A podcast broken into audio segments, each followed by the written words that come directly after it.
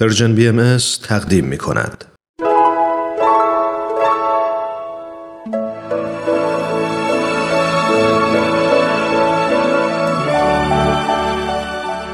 صد پرسش صد پاسخ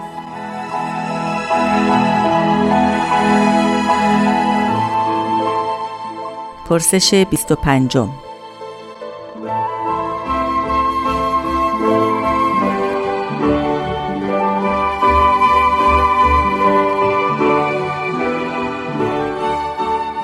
آیا برای زندگی امروز تنها اخلاق کافی نیست؟ اخلاق و دین از نگاه بهاییان چگونه است؟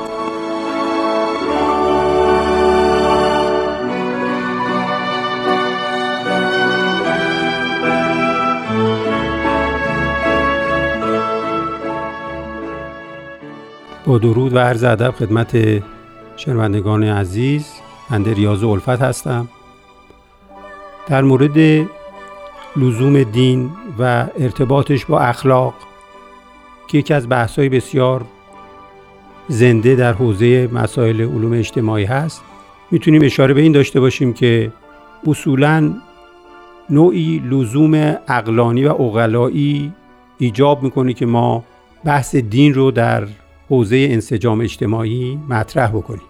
و شاید به طور ساده منظور از دین در اینجا همون ظرفیت هماهنگی و اتحاد بین افراد انسانی در یک جامعه هست. در این حال اخلاق هم نقش بسیار مهمی در این انسجام اجتماعی به عهده می‌گیره و بین علما شاید این بحث وجود داره که حتی کدوم یکی متقدم هستن. آیا اخلاق تقدم داره یا دین تقدم داره؟ که این البته جای بحث خودشو داره و ما به طور ساده می‌تونیم در یک تقسیم بندی ساده اخلاق رو در سه بود مطرح بکنیم. یکی به معنی خود خلق و خو هست به معنی رفتار هست که معنی عملیاتی و ساده جنبه های اخلاق هست. بخش دوم از تعریف اخلاق بحث خوب و بدها یا خیر و شر هست که خب اینجا یک مسئله جدی در حوزه رفتارهای اجتماعی رو به خودش اختصاص میده. چه چیزی کار خوب هست و چه چیزی کار بعد که معیارها اینجا باعث میشه ما خوبی و بدی رو تعریف بکنیم و همینجا شاید مرز تفاوت‌های ظریف بین اخلاق و دین خودش رو نشون بده.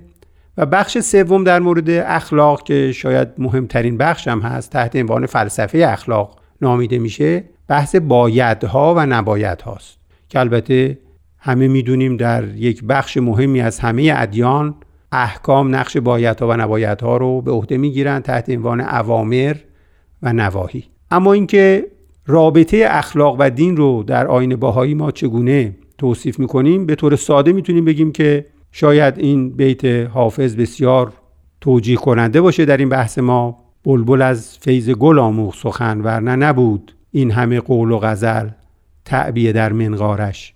اصلا اینکه خوبی چیه؟ تعریف خوبی و بدی چیه؟ حتی صدق و کذب کدومه؟ خیر و شر کجاست؟ تمام اینها یک مبانی اقلانی داره البته. منتها اونچه که در عرف ادیان و به خصوص آین بهایی به اون تاکید میشه این است که سرچشمه تعریف خوبی از مفهوم هستی گرفته میشه. بنابراین طبق این رویه ما اخلاق رو ملحق به مفاهیم دینی می‌دونیم و اون رو مقدم بر اخلاق می‌دونیم. اخلاقی که به وسیله عقل بشر قابل تعریف و تنظیم حتی قابل دگرگونی هست. ولی مفاهیم اساسی اخلاق از هدایت الهی سرچشمه می‌گیره و همونطور که در بحث علوم انسانی هم اشاره کردیم یکی از فیلسوفان بزرگ می‌تونیم بگیم معاصر که معاصر با همون مبین آیات آین باهایی که حضرت عبدالبها باشن در سفر غرب حتی ملاقاتی هم می‌کنه با ایشون تحت عنوان هانری برکسون اصلا کتابی داره به نام دو سرچشمه اخلاق و دین و در اونجا این بحث رو مطرح می‌کنه به نحوی از انها که بخشی از اون رو ما در همین چند جمله که خدمت عزیزان ارائه شد مطرح کردیم. به حال بحث مهم اخلاق و دین این است که اون ارزش های متعالی انسانی مطرح بشه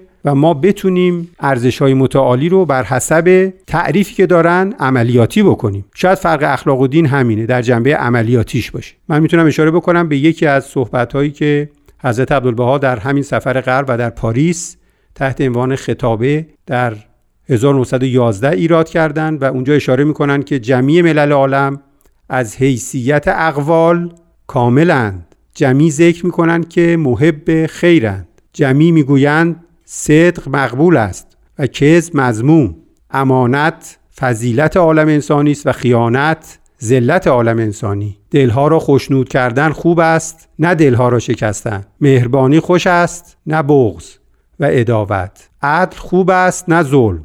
رحمت خوب است نه زحمت و اذیت. حسن اخلاق خوب است نه سوء اخلاق.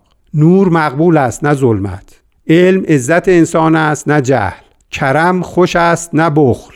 توجه به خدا خوب است نه غفلت از خدا. هدایت خوش است نه زلالت و امثال ذالک.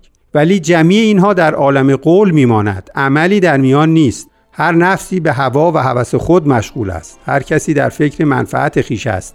ولو مذرت دیگران در آن باشد. انتها. پس در این توضیح از حضرت عبدالبها می‌بینیم که تفاوت اخلاق و دین در همینه. عملیاتی شدن ارزشا که به نحو احسن در حوزه ادیان و به خصوص آین بهایی مورد توجه قرار گرفت.